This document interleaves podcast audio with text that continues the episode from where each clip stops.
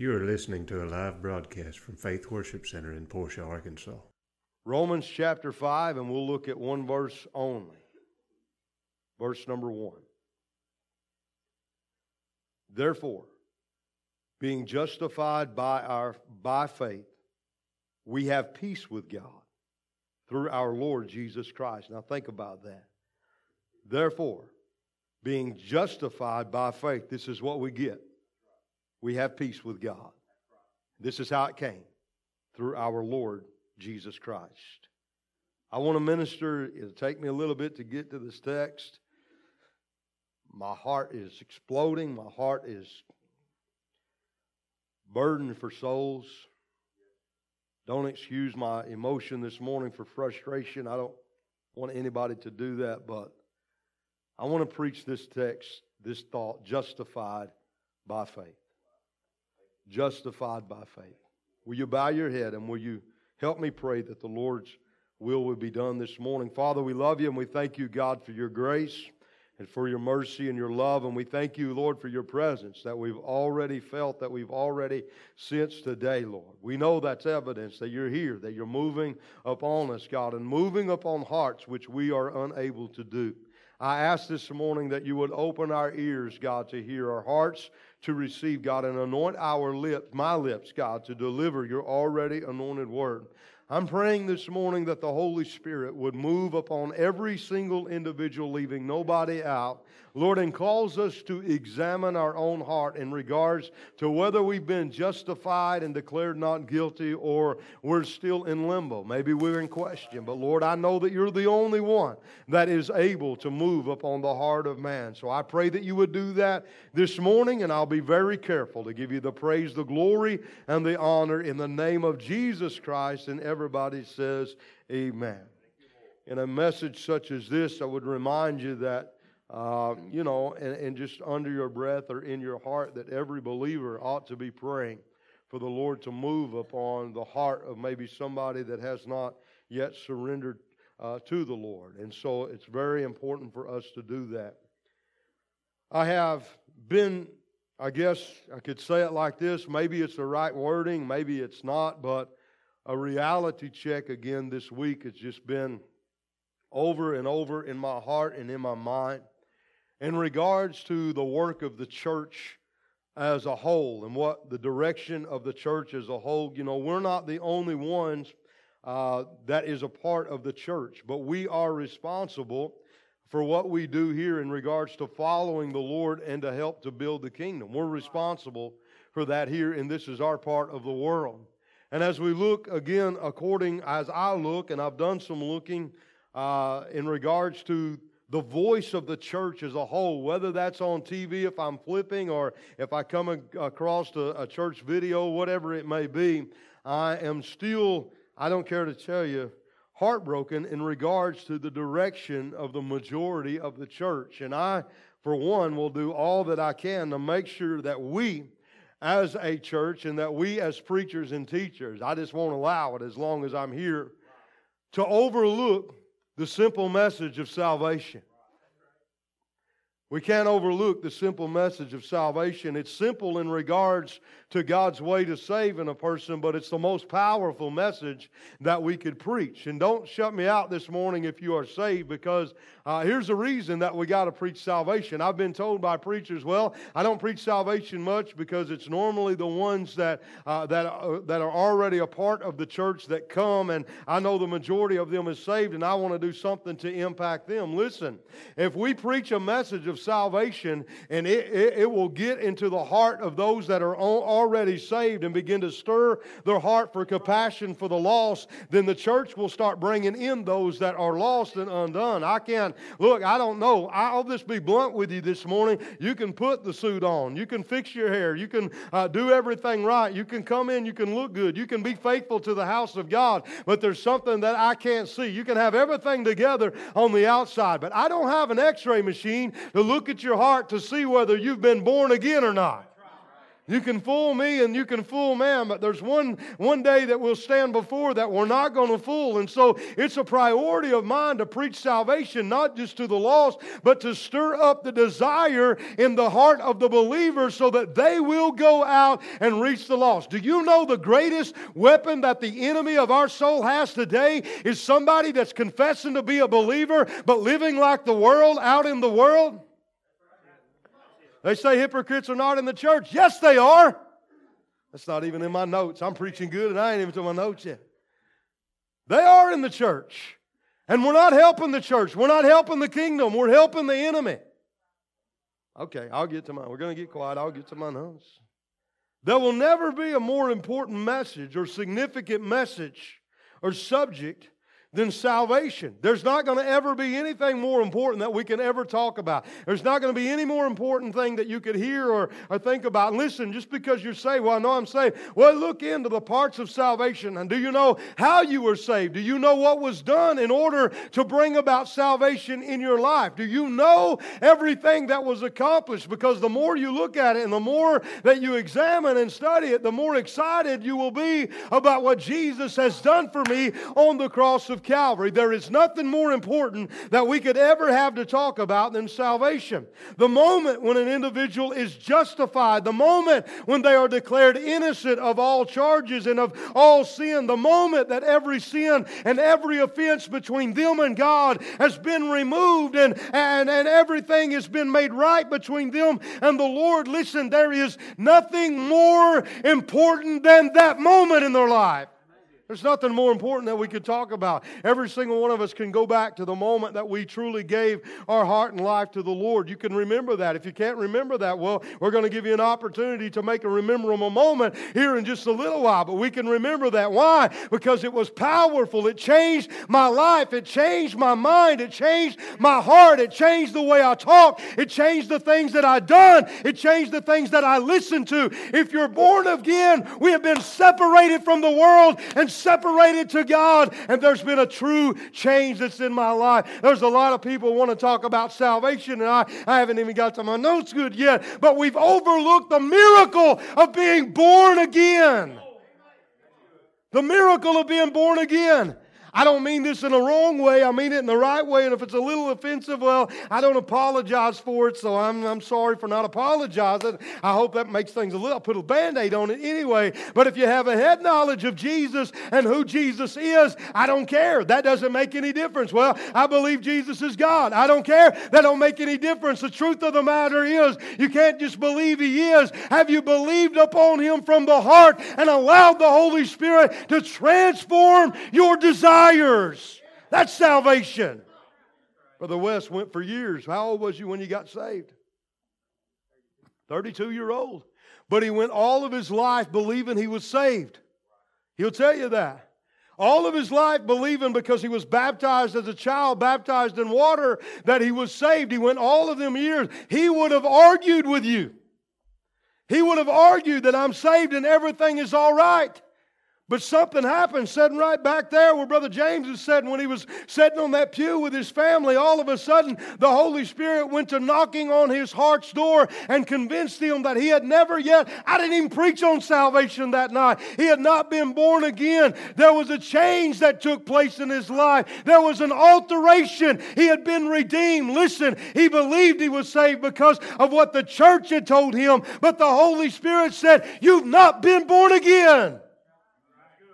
He came and gave his heart and life to the Lord. That's my question this morning. I know it's not my title, but how do you know? Do you know that you know that you're born again? Do you know that you're born again? There's a big book in heaven called the Lamb's Book of Life. And the Bible's specific by saying there's no man going to look in it. You can't take a peek to see if your name's there. So we have to go by the Bible way and believing. And what God, the instructions that God, okay, I'll get to my notes. The subject's heavy on my heart. This week I've done some listening, I've done some some just some hearing, some things being preached, some things that's been taught, and I'll be honest with you, I've not been encouraged. I've been disturbed in my spirit of some of the things that's taught, and I I uh, promise you I'll try my best to not let that uh, bleed over this morning, but the church is, as a whole, I said it a few weeks ago. I'll probably not quit saying it, but the church as a whole is consumed with sounding a certain way or looking a certain way or fellowshipping uh, to be unified because we want unity. Well, and I'm not against unity and I'm not against fellowship, but unity is not when you come together with a bunch of believers. That's not unity. Unity is when we all speak the same thing. That's what, that's what the Bible says.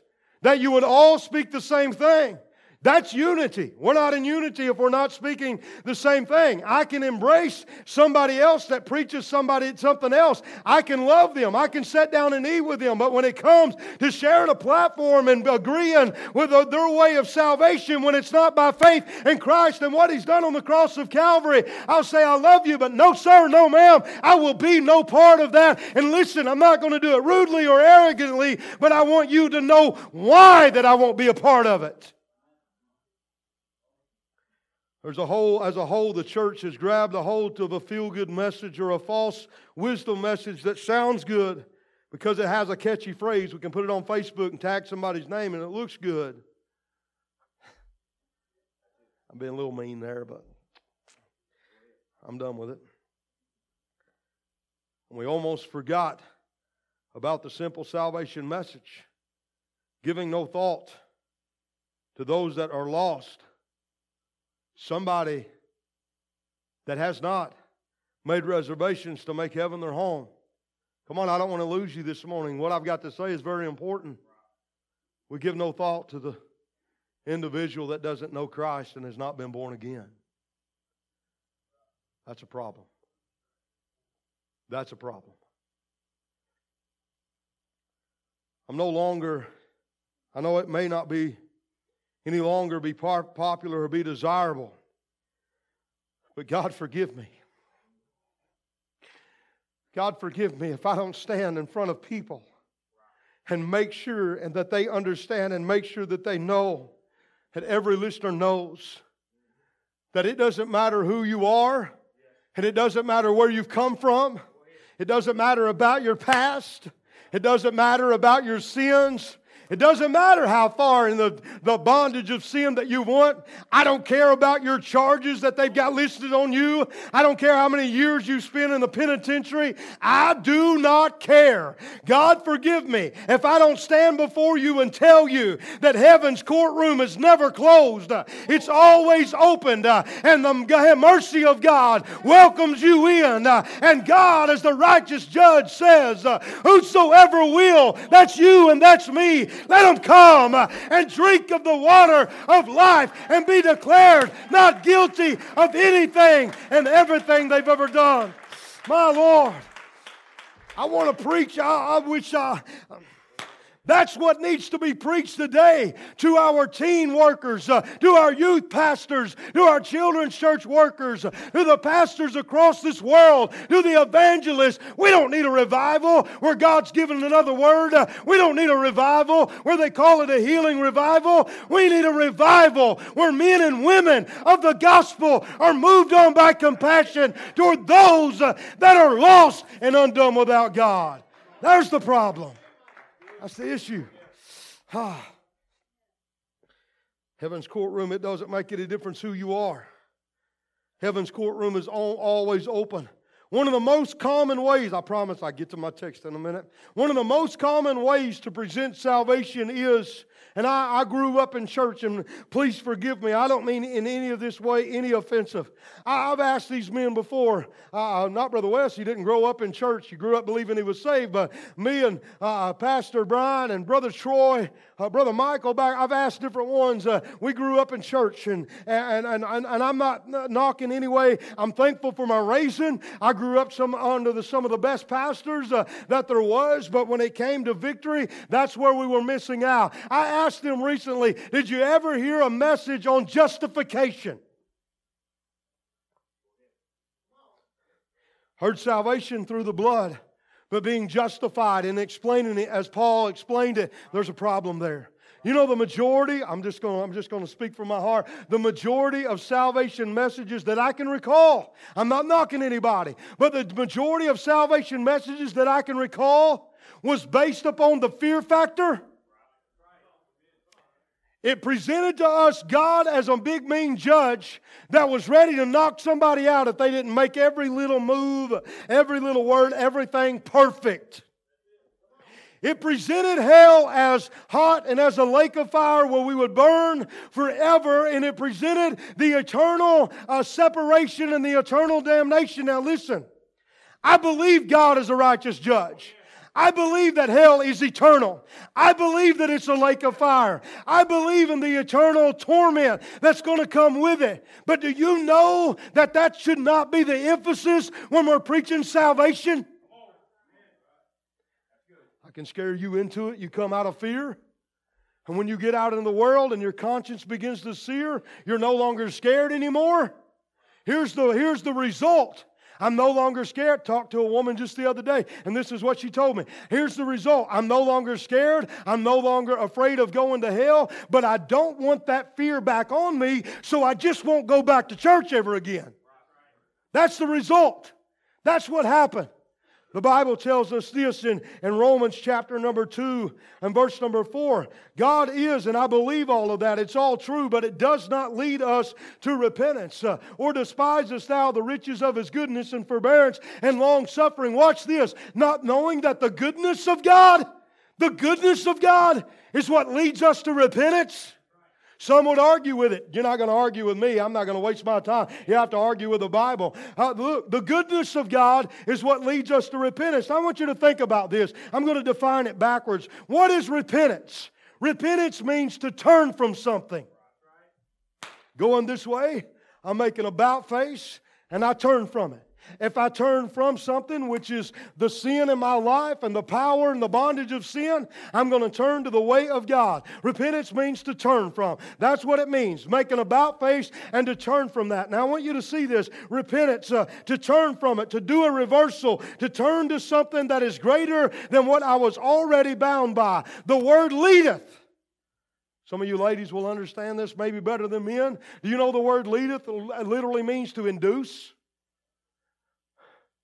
Such as when a woman is induced with labor, it means to induce. What does induce mean? And, uh, induce, induce means to start us in this motion. I was going this way, and now I'm going this way. If a woman is ready to have her child and her body has not kicked in to induce that motion, then they give her medicine to induce labor. They want to start the motion of having the birth of that child. Repentance, turn from, leadeth to induce. You know what does all of this? The goodness of God. Not fear. Not fear factor. The goodness of God. The word goodness here literally means kindness extended as an act of mercy. Kindness extended as an act of mercy. In other words, God's being kind to a bunch of people that don't deserve it the goodness of God leads us to uh, leads us to repentance. Uh, that's where our focus needs to be. That's where the church needs to be preaching. Uh, not try to scare you, not try to fear for uh, put you in so much fear that you run to God, but to tell you about how that He is good. I want to tell you this morning uh, because He's good, He didn't annihilate us in the garden. Because He's good, His love will never be separated from us. Uh, because He's good, He will forgive us of all of our sins sins. Uh, because He's good, He has mercy upon us no matter who we are. Uh, because He's good, He's provided grace uh, to help us in our time of need. Because He's good, He has given us the gift of eternal life. Because He's good, He came out of heaven. Because He's good, He died for me. Because He's good, He shed His blood, His blood, so that my sins could be in remission. It's not because He tried to scare us. He did all of this because He is good this morning. Anybody who's been good to this morning? Come on, has it been good to your family? Has it been good to you individually? Has it been good to your marriage? Has it been good to you? Listen, uh, the goodness of God will produce in a man the desire to turn from sin and to turn back to his way. Not scaring, the goodness of God. The emphasis must be on the goodness and I want to make another statement, and some are going to disagree with this. Some that are listening are going to disagree. My messenger's wide open, so come on with it anyway. But listen, here's a statement that I want you to get. Understand this. If you're here this morning and you don't know Jesus as your Lord and as your Savior, I want you to hear what I'm about to say. Today, God is not your judge. He's not your judge today. He will be your judge later. He didn't come to judge because according to Romans 5 and 16, we were already judged. We were judged with the judgment of condemnation and already guilty. Jesus didn't say, or the Bible doesn't say, the Son of Man come to seek and to judge. He said, I come to seek and to save that which is lost. He's not your judge right now. He is your Savior. That's why He came, to be your Savior. He's our Savior today. He will be our judge when we take our last breath, or He comes by the way of the rapture. But today, He's not your judge. He's your Savior. I see a lot of people immaturely, and I don't mean that unkind, talking about, oh, let's get a tattoo and say, only God will judge me. You were judged already. We were all had the same judgment. Romans 5:16, read it. We had the judgment of condemnation, guilty because of our sin. We already had that. Only God will judge me. Yes, He'll be your judge later, but you don't have to be judged right now according to your sin. You can take your sin to the cross of Calvary and accept Him as your Savior. Okay, some disagreeing. He's not your judge today, He is your Savior today. And a day that we live in, and the hour that we live in, people need to know that God is not that picture that so many put up in their head. He's not setting up on a throne with a big stick looking for an opportunity to knock you out. He is like following Saul to the road to Damascus when Saul was apprehended. He is following us, looking for an opportunity to eagerly seize us and to pull us up and turn us around from the life that we're headed to. Apprehend. We can be justified by our faith and by our faith alone and accept Him as our Savior. The enemy of our soul has also bled into the church to distort the message of salvation. I'm not going to make any friends with what I'm about to say, but I hope to keep the ones I've got. Because there's a great war that's going on for our soul.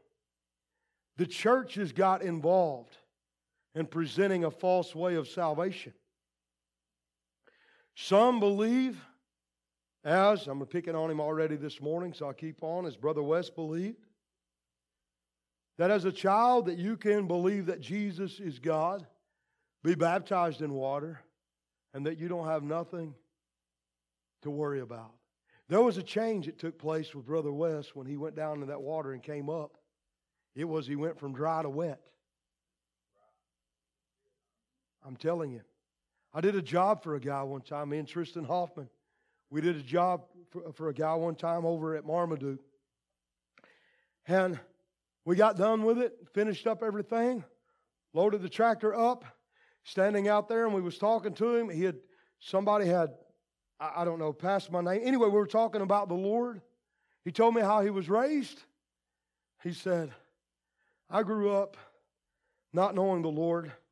He said, but when I was, we always use the terminology seven year old. He said, when I was seven, there was somebody in our church that convinced me that I needed to be baptized in water. And if you just get baptized, that you would be, everything would be all right. And he said, I went ahead and let them do that. And I went up and he said, I was a heathen kid running around doing everything that, you know, that heathen kids done. He said, I went down into the water. I was baptized. I went in dry. I came up wet. That's the only change that there was.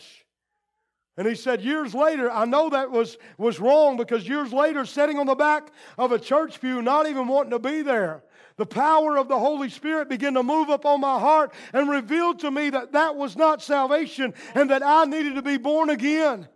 And he said, By faith, I accepted him into my heart. And he said, The real change took place. Some are teaching and preaching that. And there's a lot of people that are entering into eternity thinking everything is all right because they were water baptized as a child. Think about this.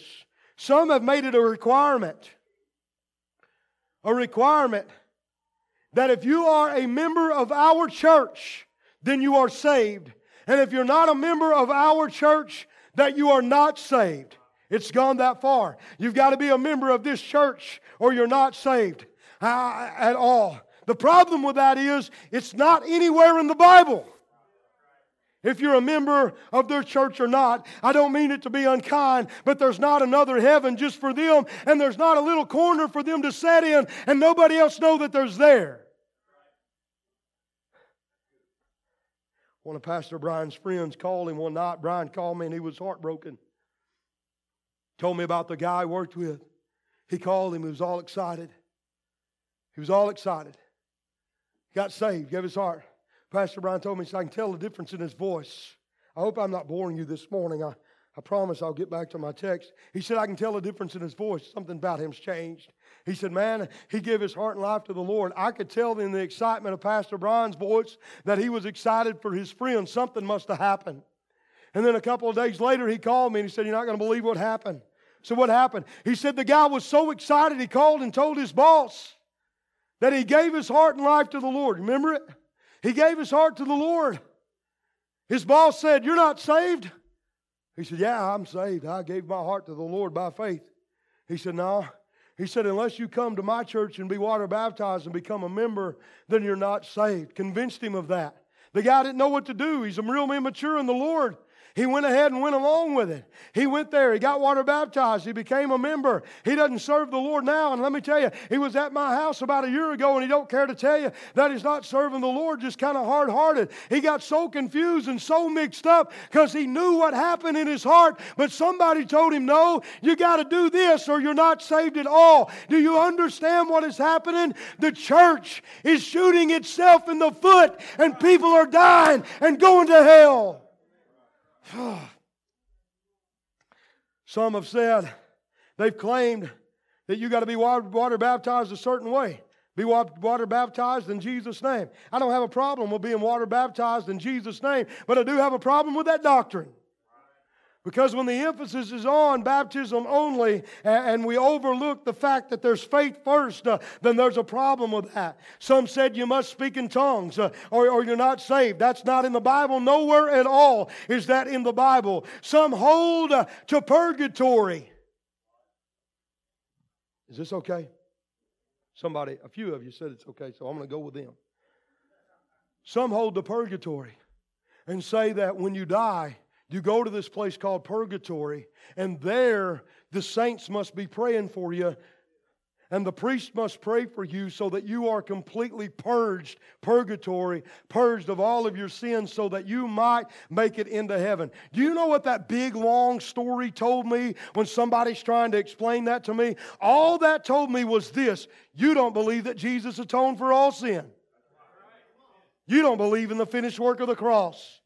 You don't believe that, look, if you got to go to another place and somebody praying purges you of all sin, don't tell me you believe that Jesus is the Son of God. You need to be looking for somebody else. See how the churches got involved? Here's the result. All of these. Let me bring something in common with every single one of these. Well, they're all different. All of them have something in common. Every single one of them told you that you have to do something. You have to do something or you're not saved. You either got to be water baptized. You got to be water baptized a certain way. I told you the story of the evangelist. They convinced the evangelist that he wasn't saved, fishing. He's already here to preach a revival. See how ridiculous the church has got? Got the evangelist here to preach a revival at their church. They're, they're fishing. Didn't know he hadn't been baptized in Jesus' name, so they convinced him that he wasn't saved. Got out, baptized him there in the river, went ahead and let him preach a revival that night. Got to be water baptized. You got to do this, you got to do that. It's all about do, do, do, do, works, law, legalism. They don't understand that they have intertwined that into salvation, but they have intertwined it without realizing it. The church has teamed up with the enemy and put a lot of confusion upon the lost. Let me tell you what the result is. Think about this. If you've never been raised up in church and you don't understand faith in Christ and what He's done on the cross of Calvary, and the Lord is pulling at your heart and you don't want to die and go to hell, you want to be saved and redeemed, here's the question that's going to be in your mind how do I know what church to go to? How do I know where to go? How do I know what's right and how do I know what's wrong? And left so much confusion that the majority of people will back off and say, Well, I'm just going to trust that the Lord uh, knows my heart because even the church don't know what they're doing. Oh, I'm preaching good. Two scriptures, two alone that I want to leave with you. Ephesians 2 8 and 9. Watch this. For by grace are you saved through faith. For by grace are you saved through faith. For by grace are you saved through faith, and that not of yourself, it is a gift of God. It is a gift of God. I got Christmas presents when I was a child because I was always on the nice list. My mom and dad made me do chores, and it didn't hurt me none either. They made me work, they made me cut wood, wake me up early. They made me a responsible man. You know what? One thing they never made me do? They never made me work for a gift. Because if you worked for it, it's not a gift. He said, This is a free gift. Oh, I, I love it so much. I'm going to read it again. For by grace are you saved through faith, and that not of yourselves. It is the gift. It's the gift of God. Oh, verse 9 is even better. Watch this. May not better, it's just as good. Not of works, so just so that we're all plain, lest any man should boast. It's not of works. It's not of works. Salvation does not come by your performance. It's not of works, lest any man should boast. If it came from your performance, then you could brag and pat yourself on the back and say, Look what I've done. Any believer that's not doing that, they need to be careful because God's about to cut them off at the knees. Uh, we're not supposed to point at self, to point at ministry, to point at me, to make a brand. We're supposed to point to Jesus Christ and Him alone. Not of works. Not of works, lest any man should boast. It's not of works. Is anybody questioning that this morning? Not of works, lest any man should boast. Every false way has been built upon Scripture, but watch this. I promise I'll, I'll try. I promise to try to hurry. Every false way has been built on Scripture, but not all com- the complete on the complete story of the Bible. Now let me tell you about salvation and justified by faith. Think about what I'm about to say. Every false way comes in on the back of Scripture. If I start in the garden, I'm going to go ahead and have Brother Jeff Kersey, would you help me? And just come. I'll be just a minute so y'all can be seated. Just get ready. Think about what I'm about to say. If we start in the garden at the moment that man fell, then we are at the moment that, you want them all? Okay. Praise and worship team. We start at the moment in the garden when we fell. I know they're coming. But I want you to, I want you to listen to me just for a few more minutes. The moment that man fell in the garden, we were eternally separated from God. Get that? I'm getting you to salvation. We're eternally separated. I'm in Genesis 2, Genesis 3. Eternally separated. Immediately, here's what God showed us about salvation. Immediately, He said, Your way, the fig leaves, is not going to work. What you've done is not going to cover your sin. You got that? So if we stay in Genesis 3 and move to verse number 26, he says this I will cover you with the coats of the skins of animals, which means that he had to shed blood. Don't start yet, I'm going to be a minute. That he had to shed blood. You got that? Here's what we learn we fell, we were separated. Our idea will not bring us back. The shedding of blood is what God was wanting to first focus us on. And here's another focus.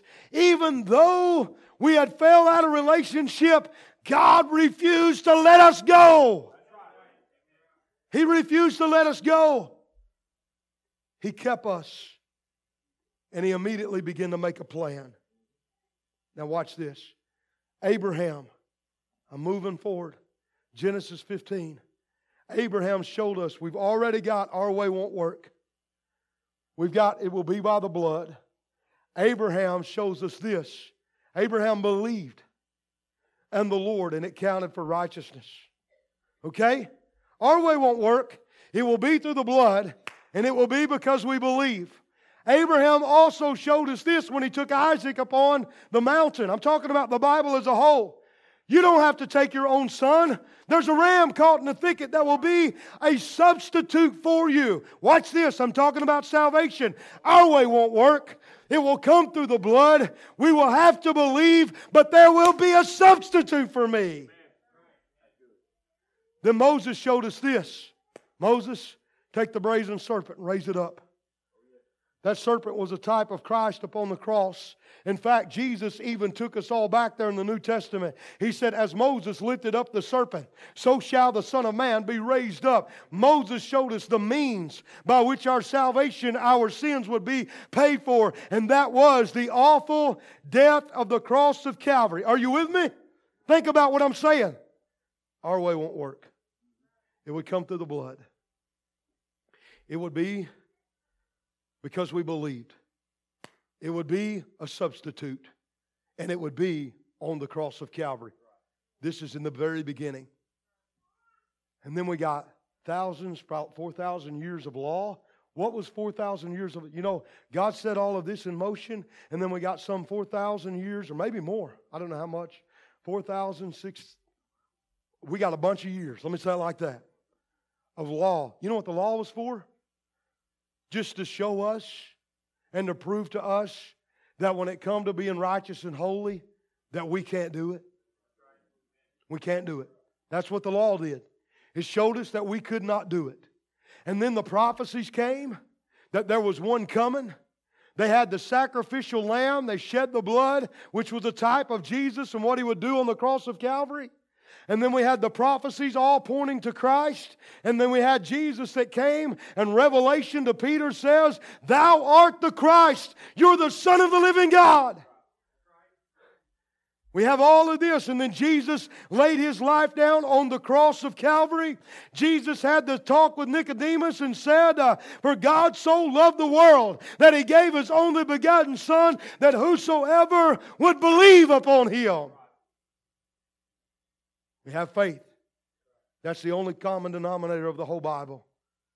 And then we move to the revelation of Paul, and I'll say it like this Therefore, being justified by our faith, we have peace with God through our Lord Jesus Christ. Therefore, being justified, can you bring it up for me, please? Being justified by our faith. Romans 5 and 1.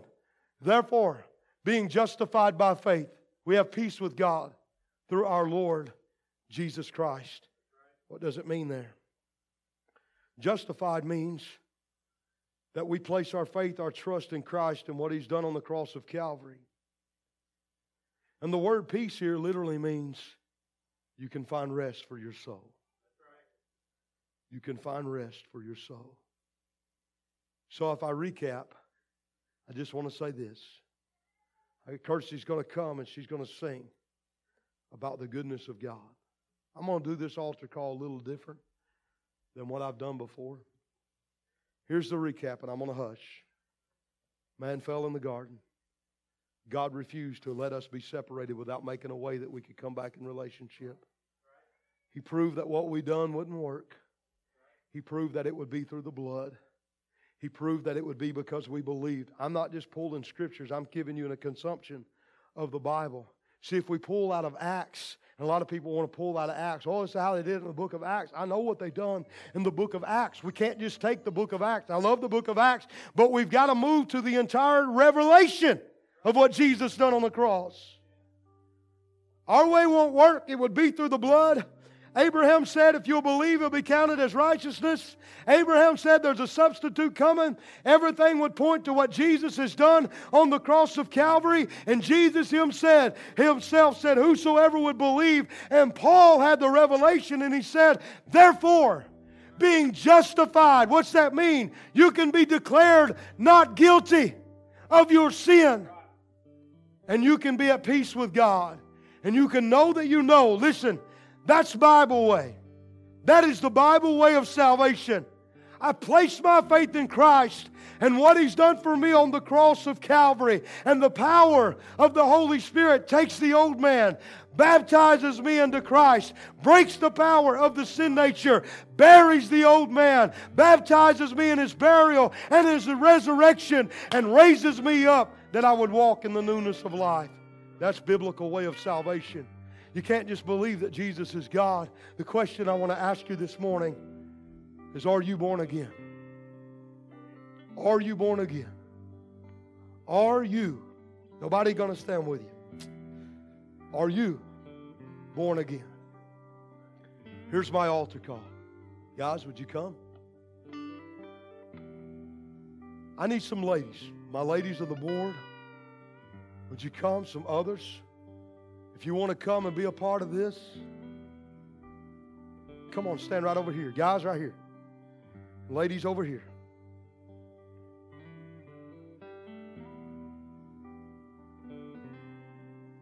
Here's what we always do we give an altar call, and we wait for somebody that is lost. Not that they won't, because I've seen them do it several times to get up out of their seat and make their way to an altar. And what we've overlooked is they're in the fight for their life at that moment like never before. Hell is going to rage a war over their soul like they've never felt ever. There's so many things that runs through our mind. We're thinking, I don't want to get up because I don't know, I don't want anybody to know that I don't know if I'm born again. I don't want anybody looking at me. I don't want all of this judgmental. I don't want this. I don't know if anybody will come pray with me. This, that, whatever it may be. Simple truth. I cannot look at your heart and tell if you're born again. But another truth is this Faith Worship Center has made the first step. These men, these women are born again. We're not just waiting for you to come. We're wanting for you to come so that we would have an opportunity to pray you through in the sinner's prayer to make sure that you are, through the Bible way, born again and redeemed of your sins. So we made the first step. I know that war is raging. Some of you feels like your backside is glued to the seat. There ain't no way I can get up. There's nothing I can do about that except simply tell you that if you don't know if you're born again this morning, we await you. We're standing here shoulder to shoulder, standing at the gate of hell, telling you you don't got to die and go to hell. You don't got to die and be separated from God. We're here to fight for you. We're here to war with you. We're here to pray with you. We're here to make sure that you know that you know that you're born again. Will you stand?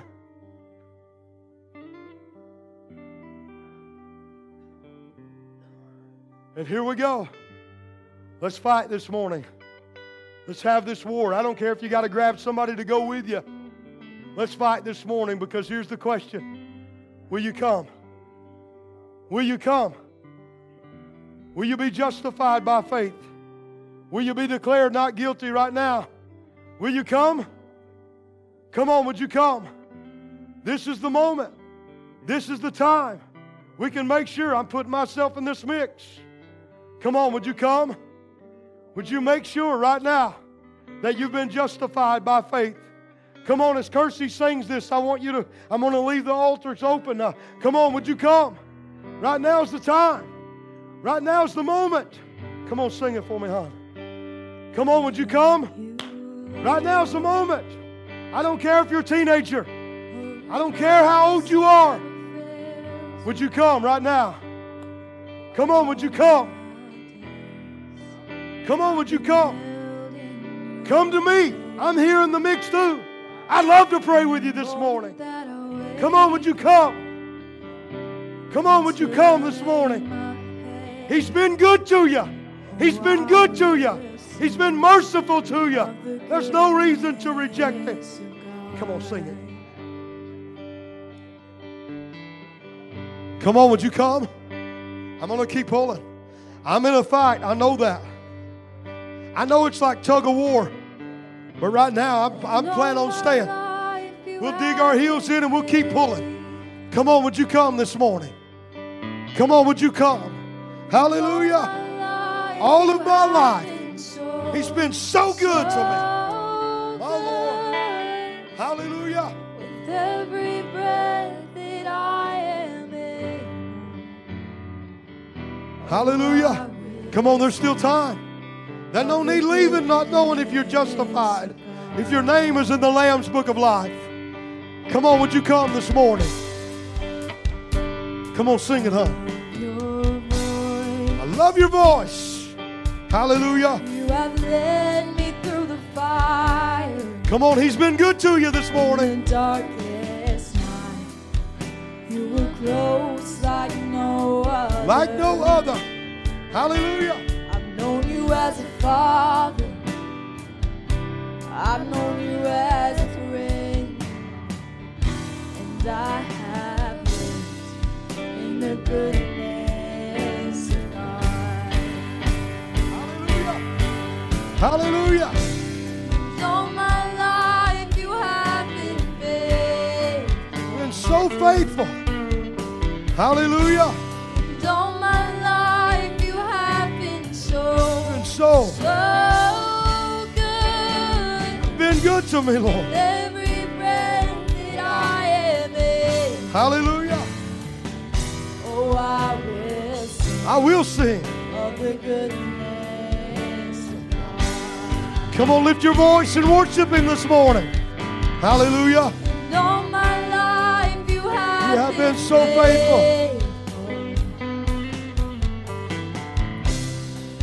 All, All my, life you have been so, so, So good. Hallelujah. With every breath. breath that I am in, oh, I will sing of the goodness. goodness of God. Come on, just worship just a moment. Hallelujah.